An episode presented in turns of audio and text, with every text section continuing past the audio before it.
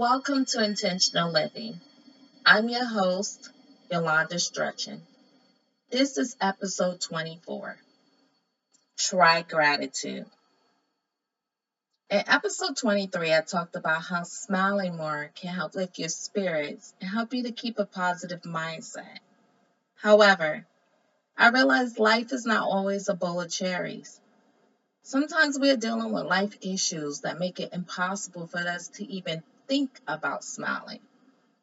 Whether it's the loss of a loved one, a job, or a huge financial loss, we will all deal with setbacks in life. But ultimately, it's how we deal with them that determines our progress forward.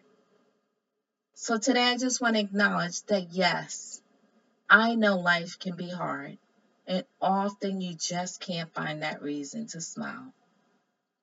If you are experiencing prolonged grief or depression, you should reach out to a professional mental health counselor and get the help you need. There is no shame in doing so.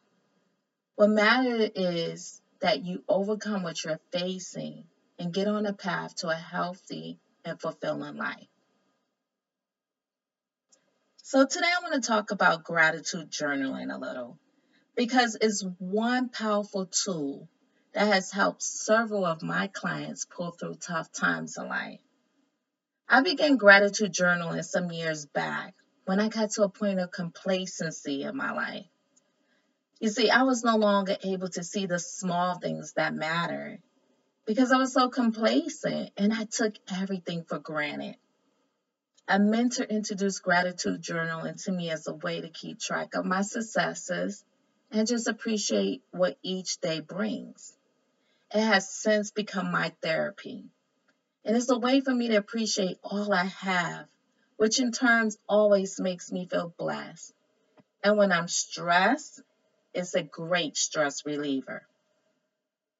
For those of you who may be new to gratitude journaling, it's as simple as taking the time to write down all the things you are thankful for. Personally, I like to be specific in mine because I just love details. And when I revisit these journals, it feels so good to read through them. So when I journal at night, instead of just saying, I'm thankful for my home, I get specific about why I'm thankful for it. I say, I'm so thankful for my home and that I feel safe within the confines of these walls. Not that there's anything wrong with just saying I'm thankful for my home, but personally, I feel elaborating evokes more emotion, which makes me feel even better. I do gratitude journaling nightly, even if it's just one thing I'm grateful for. So, how can gratitude journaling help you? Well, sometimes we get stuck in a rut and we feel we have nothing to be thankful for. Not our spouse, not our children, and certainly not the dog.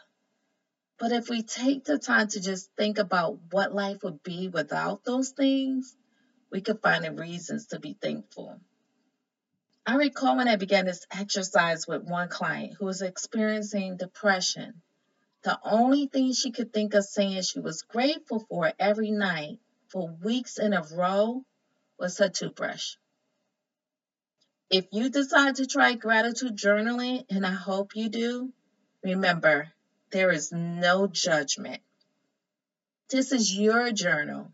It's not for the world to see unless you decide to share. So if all you're grateful for is your toothbrush, well, congratulations. Put it down. I would even suggest the next day when you're about to write down toothbrush again that you think of why you're grateful for it. It may even prompt you to write, I'm grateful that my toothbrush makes my teeth feel so squeaky clean. So, even when you can't pull off a smile, Try to find one reason a day why you're grateful. The breath of life will be a great start, but I know that could be a tall order for some. So start where you are, and each day you will find that it becomes easier and easier to appreciate the things you have in life. And I believe that when you're appreciative of the things you have, life gives you more to be appreciative of. Well, thank you, friends, for stopping by and listening. I hope you enjoyed this episode. And if you did, would you be so kind and share? Till tomorrow, be your best and be blessed.